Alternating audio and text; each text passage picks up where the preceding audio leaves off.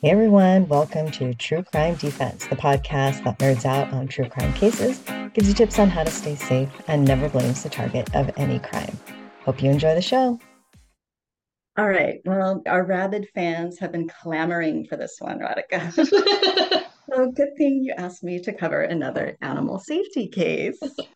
Uh, yeah, I just wanted to tell our listeners when we were choosing our next project, I asked you what you wanted to do, and you said water safety or animal safety, even though we recently did the case of Diane Whipple, who was attacked by dogs, and you said that one was way too rough for you. So, I mean, what's the deal? Do you want me to torture you?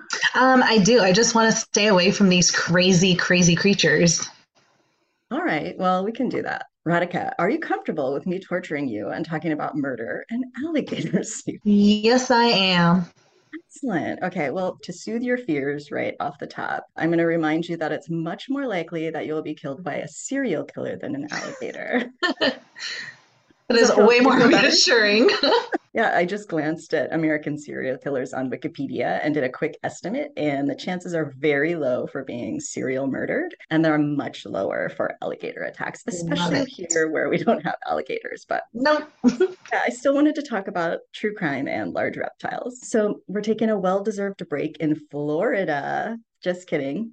It's December in Lake Seminole, which looks drab and not that close to the beach. This one was all work for me. It's like going to California, but you end up in Bakersfield. Not great. I'm going to give everybody warnings for murder, for intimate partner violence. There's kidnapping at gunpoint. Anything else we need to warn people about? It. Okay. You all know that we don't give gory details. And if we do give any details, we'll warn you when we get there. I have to spoil the whole thing right off the top. This was not a case of alligators attacking, so you don't have to worry about that. Although we use this as an excuse to talk about alligators and also as an excuse for me to watch Crocodile Hunter, which oh. I actually don't need an excuse. I just watch no. almost every day anyway. It's actually Steve Irwin Day today oh, that we're recording. November 15th. It's Steve Irwin Day. So I got a lot of him on my Instagram this morning. Oh if you don't if you're not following any of their family do it because they're just so sweet i love them all very wholesome family yes okay you know you got to have some views of that mullet too the old school stuff yeah and then you texted me last night and said your sister was bummed it wasn't a case about alligator attacks and I'm like, did she want to see people attacked by alligators? We finished it and she was like, they showed alligators for like 12 seconds. That was the whole thing. I was like, it was a theory. And that's all we needed to talk about it. Totally. I also was really interested in this case just because of the target's mom, the way it oh, unfolded. And I think there's some legal BS in the works that we'll get to in the end. So we watched Cold Case Files Season 2, Episode 1. Man mysteriously vanishes while hunting. The on screen text says only 1% of cold cases are solved, and they tell me this one will be solved. I'm thrilled. I hate an unsolved mystery, even though I loved I love the show Unsolved mm-hmm. Mysteries. The old, the new, watch them all. December 16th, 2000, Tallahassee, Florida. Bill Kurtis, our host, tells us that Mike Williams heads out to go duck hunting. He has a wife named Denise and an 18 month old baby. That night, he and Denise were going to celebrate their anniversary. Cheryl Williams is Mike's mom and the cutest little mama on planet Earth. Her pigtails. Yes, she has terrible white piggy tails and looks non-threatening, but she's pistol, as we'll mm-hmm. see throughout. Mike doesn't come home, and a search begins. Radhika, there are so many investigators in this one. I didn't even bother to remember. They need to take some cues from Catfish. If you watch that show, they have like a million point font mm-hmm. and it's a lower third, but I would love it over the face. It doesn't matter where. And every single time the person comes on screen I just leave it there because I just gave up. I was just, I, I didn't remember a single investigator. It was, it was a lot. Way too much. Yeah. Mike's truck is found at Lake Seminole and no one can find him. Mike's mom, who everyone calls Miss Cheryl, talks about Mike never walking, always running. His dad was a bus driver and she ran a home daycare and sent Mike and his brother to private school, even though it was really a reach for them financially. Mm-hmm. He was class president. Mike meets his future wife, Denise, in the ninth grade. He graduates with a degree in city planning or something. City planning, yeah. Okay. I didn't know that was a thing. Mike and Denise are married December 17th, 1994. On May 8th, 1999, their daughter Ainsley is born. Investigators find his boots in his truck and they deduce he's wearing waders or overalls that are connected to boots, or I guess sometimes they can also just be pants connected to boots. If he fell out of the boat, the waders can fill with water and potentially drown a person. I'm going to debunk that a little bit later. I know you're Okay. very concerned about it this morning. Because I was like, then why would you wear them if it's an absolute drowning hazard? But teach me more later. well, you want dry clothes, right? Brian Winchester is Mike's good friend, and he finds Mike's boat, which has his gun still in the case. The gas tank is full, and it didn't look like the boat was in an accident. The whole situation is very mysterious. We do get to see a cute dog who's so excited to look for Mike, and I think he or she was a black lab. Just made the whole day. Miss Cheryl gets a divine message that Mike isn't in the water and she thinks he's still alive. She's Yeah. such a sweetheart. It's so sad. Mike's hat is found floating and identified as Mike's by his friend Brian. Now we get to the alligator theory. Hundreds of alligators live in the lake, and Mike told his little mama not to worry. It's December. They be sleeping. They all are sleeping. Yes. It's too cold. Yeah. I guess they like hibernate ish, maybe. Not as active is what I think he was going for. Yeah. Miss Cheryl was told he drowned and the alligators ate him. But this is true crime slash self defense, and so that's not it. Mm-mm. Six months after he went missing, his shirt and waders were found with Mike's hunting license in the shirt pocket. A judge signs a death certificate and the case is closed by the authorities. Miss Cheryl is now becoming my hero because when Brian Winchester, Mike's friend, says that finding Mike's personal effects was a gift from God, she tells him, I've had gifts from God, and that was not a gift from God. Those were planted. I like that line so much.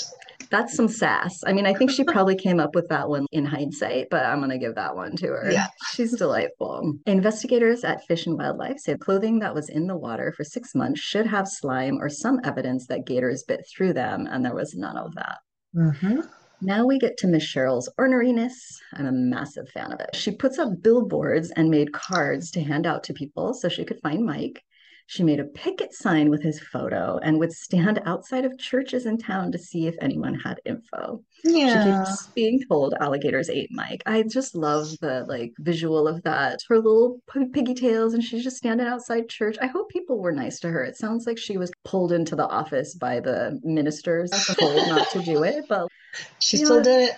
Good job, Miss Cheryl. That's what you have to do. Yeah, she keeps being told alligators ate Mike.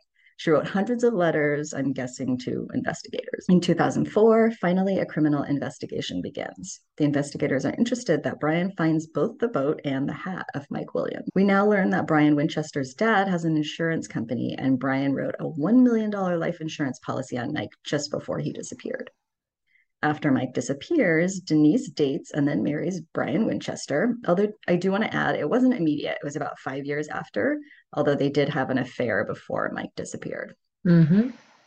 December 3rd, 2005, they are married and live in the same house that Denise had lived in with Mike. The local rumor mill makes a big deal about that, but I don't know if it's an implication of guilt to live in the same Mojo Dojo Casa house. Totally.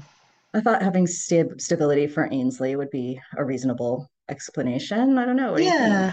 I think it's not weird. Sometimes it's not easy to just uproot. And so I feel like they it's a small town. Maybe they were just saying things to talk, but I didn't think it was weird. December 12th, Denise and Brian divorced. I'm going to give a warning about armed kidnapping here.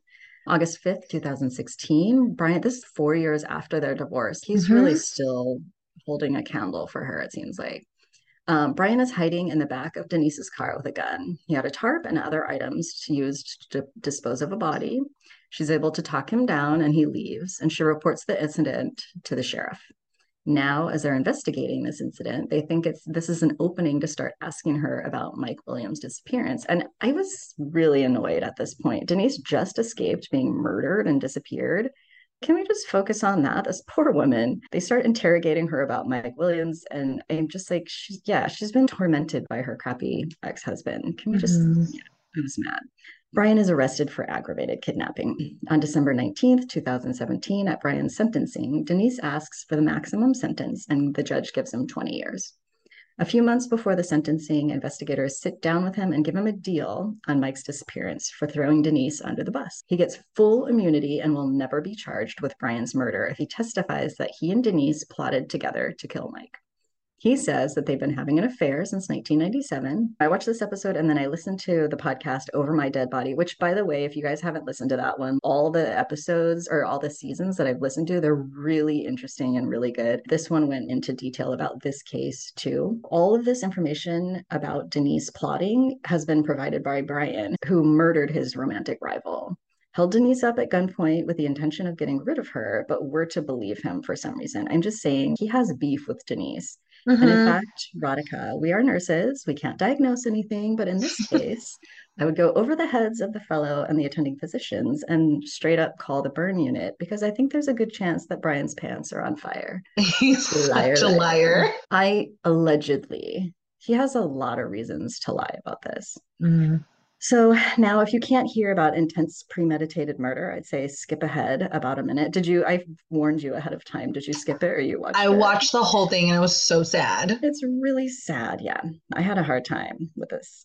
Brian says he pushed Mike into the water, thinking he would drown because the waders would drag him down, not understanding that Mike is a full grown man with opposable thumbs and could remove the waders before being pulled under. There's a lot of tragic details. I'll just say that he shot Mike with a shotgun and buried him yeah it was a lot it's just it's really like very premeditated and cruel yes. and cold brian leads investigators to the body as part of the immunity deal and now Miss Cheryl tells us that Mike was buried just five miles from her house, and she's crying because she really was thinking he'd be found alive. I know. She was like 17 years, and I thought he would be alive. And I was just so sad that she had to sit in the courthouse and listen to the way her son was murdered because he does provide a very detailed explanation and it totally plays a little movie in your head. Yeah.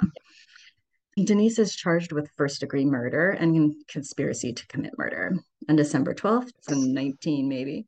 Yeah, it's like either 16 or 18, something like that. Somewhere in the teens. Um, Brian gets his day in court. He gives all the details of that day. Miss Cheryl says now she has nightmares about it because she had to hear Brian Winchester talk about the details.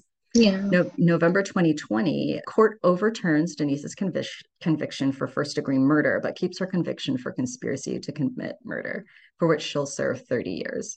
Miss Cheryl has no contact with her granddaughter, Ainsley, after she refused to stop investigating. Denise had told her if she didn't stop, she wouldn't be able to see Ainsley, and she just kept pushing. Mm-hmm. So sad.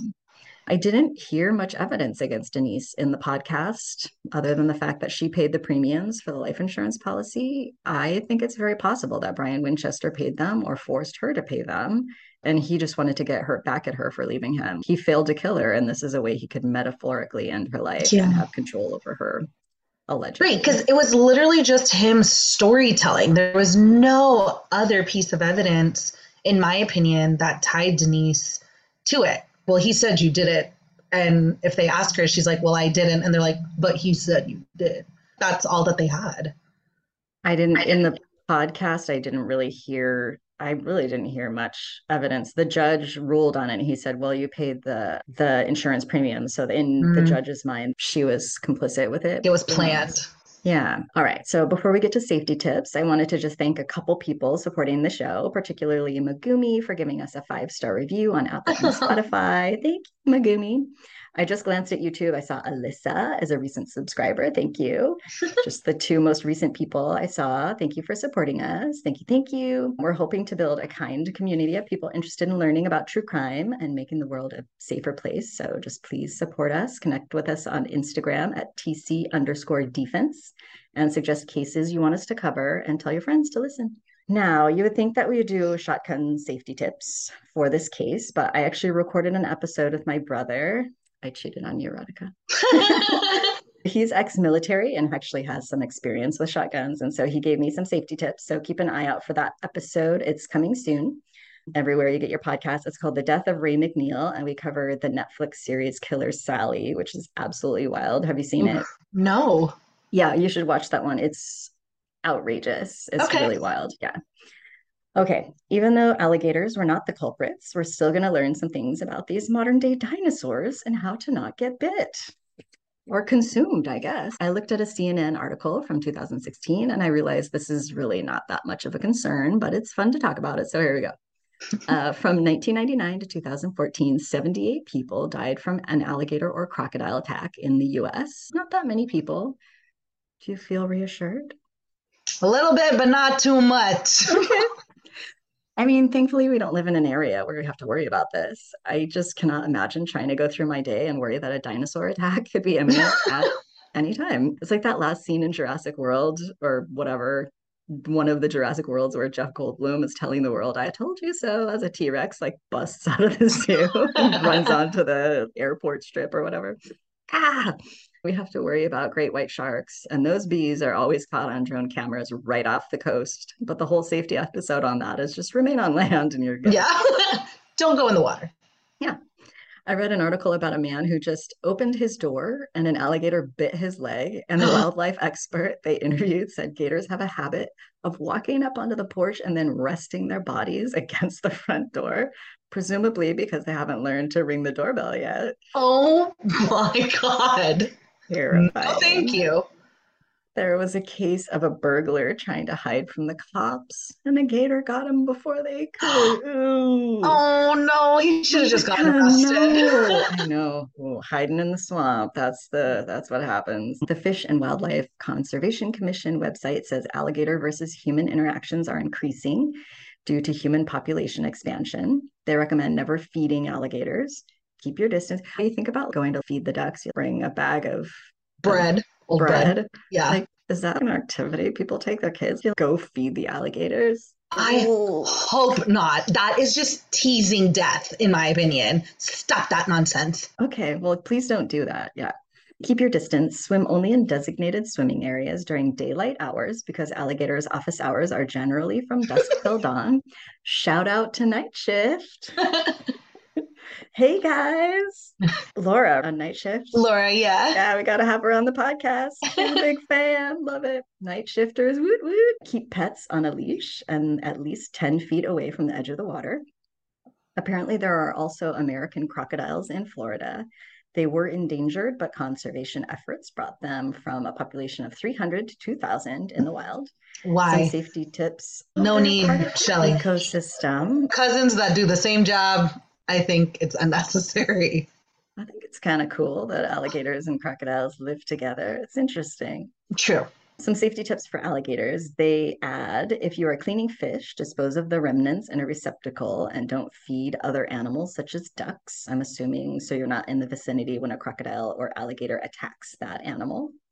Uh, Florida uniquely is one of the only places where crocodiles and alligators live in close proximity. Crocodiles are more aggressive, but there are fewer of them. Alligators see you later, and crocodiles take longer. Takes a while. That's science, Stradica. Uh, I wanted to get some sense of how big they are because I've never seen one in real life, except that one albino one at San In the California Academy of Sciences. He's so pretty, but he's kind of tiny. Or is it a she? I can't remember. I don't know. It Albino. is- It's a beautiful. hmm Okay. Alligators can be 10 to 15 feet in length and weigh 300 to 1,000 pounds. Saltwater crocodiles can be up to 20 feet and weigh 2,000 pounds or more. Sweet, sweet, holy Lord. Yeah. Frank Mazzotti, a professor of wildlife ecology at U of F, has been working with alligators for over 40 years. And when I read that, just for a second in my mind, I imagined him sitting at his, da- at his desk while he holds up a cup of coffee as a sign of greeting to a bunch of other crocodiles sitting at their desks. That's just how my brain works. He said, I guess it could be alligators and crocodiles together in the workplace. He said uh, the alligator will be interested in a pet, so keep the pet away from the edge of the water. Apparently, alligators may let their prey go after the first bite to reposition them, so take that opportunity to run away in a straight line. If attacked in the water, fight the gator. He says to punch the alligator, poke it in the eyes, and hit it in the head. They can run about 10 miles per hour for short distances, so I hope you stretched and wore reasonable footwear. It's frightening. I also read that on land they can run 10 miles per hour, but in water they cruise at 9 miles per hour and can do short bursts of 18. That's swimming 18 miles per hour. You just did at that point. Where are you gonna go? You I gotta mean, like duck out of the way right when they like are about to hit you, like in the movies. I mean, I guess, yeah, just like the poking in the eye. Once they got you, like that's when you just got to fight. Yeah, you can't swim away from an alli- or an alligator or crocodile. It's just so fast. Yeah. I'm going to put a video in the show notes that shows a woman doing an animal performance, and the alligator bites her hand and tries to death roll her. And she's able to get in the water with the alligator and wrap her legs around its body. And two bystanders are able to hop in and get control of the animal. Oh I'd say the, the alligator is about five to six feet long, and she was in an enclosed space that wasn't that deep. So the mm. threat was less than in the wild, but it was pretty dramatic and it shows how strong they are, even though it's a relatively small animal. It's probably the least traumatic of the ones I had to watch for this episode, though. So I thought I would share it. Anything else you want to tell the people? I'm just, I don't know why, but I'm always interested in knowing like the bite forces of these crazy animals. When I was looking up the dogs, I just want to know. So I looked up the ones for alligators and crocodiles. And did you know that crocodiles have, well, I'll start with the alligators. They have a bite that clocks in at 2,500 psi. And the crocodiles are at 3,700 psi, and they're actually the strongest jaws in the animal kingdom. So, crocodiles have a beast of a mouth. Relating to safety, is I did read about how they do the death roll where they clamp down on you, chomp, start rolling you to disorient you, try to rip a limb off, kill you essentially. But they do release to try to get a second hold on you. And it's when they release that you're supposed to stab their eyes, poke their snout, because the rest of their body is covered in these thick, incredibly thick scales that not even a knife is gonna, it's not gonna care. So you gotta get the soft parts. But once you get out, then the only thing is to run get out of the water as quick as you can. Just numbers 2,500 for alligator bite force, 3,700 for crocodile, and humans clock in at a measly 120. Probably can't win in a biting contest. so don't try to bite or nothing. Honestly, oh, this blew my mind. And so my sister and I are obsessed with sharks and any sort of animal incidents. And so when we were researching about crocodiles and alligators, they are from the dinosaur era. They've been here a really long time. And one of the reasons, just like sharks, is they have no finite lifespan and they're coined as biologically immortal. And that's because unless a population of alligators or crocodiles in a location is so dense that a particular alligator doesn't get food for a long time, that's one way to kill it, or because it contracts an infection or disease. But otherwise, there's nothing that really kills them. You have nothing that's going to destroy you, so you just have to like internally combust, I guess. And that's so scary to me. So I don't know why these like little American crocodiles were going extinct and we had to save them. They sound like they can save themselves. That's just well, my opinion they're not immune to human act, right? And Correct. honestly, for an animal that can bite that strong and is immortal, don't we want to get some more information about that? That could actually help us, right? Benefit us? Totally. That's what all those crazy animal movies are about scientists getting into the DNA of these animals. Yeah, I guess we have been warned by Jeff Goldblum. yeah. But do we listen? No, we mm. don't. It's fun to watch those movies. Yeah anything attacks in India?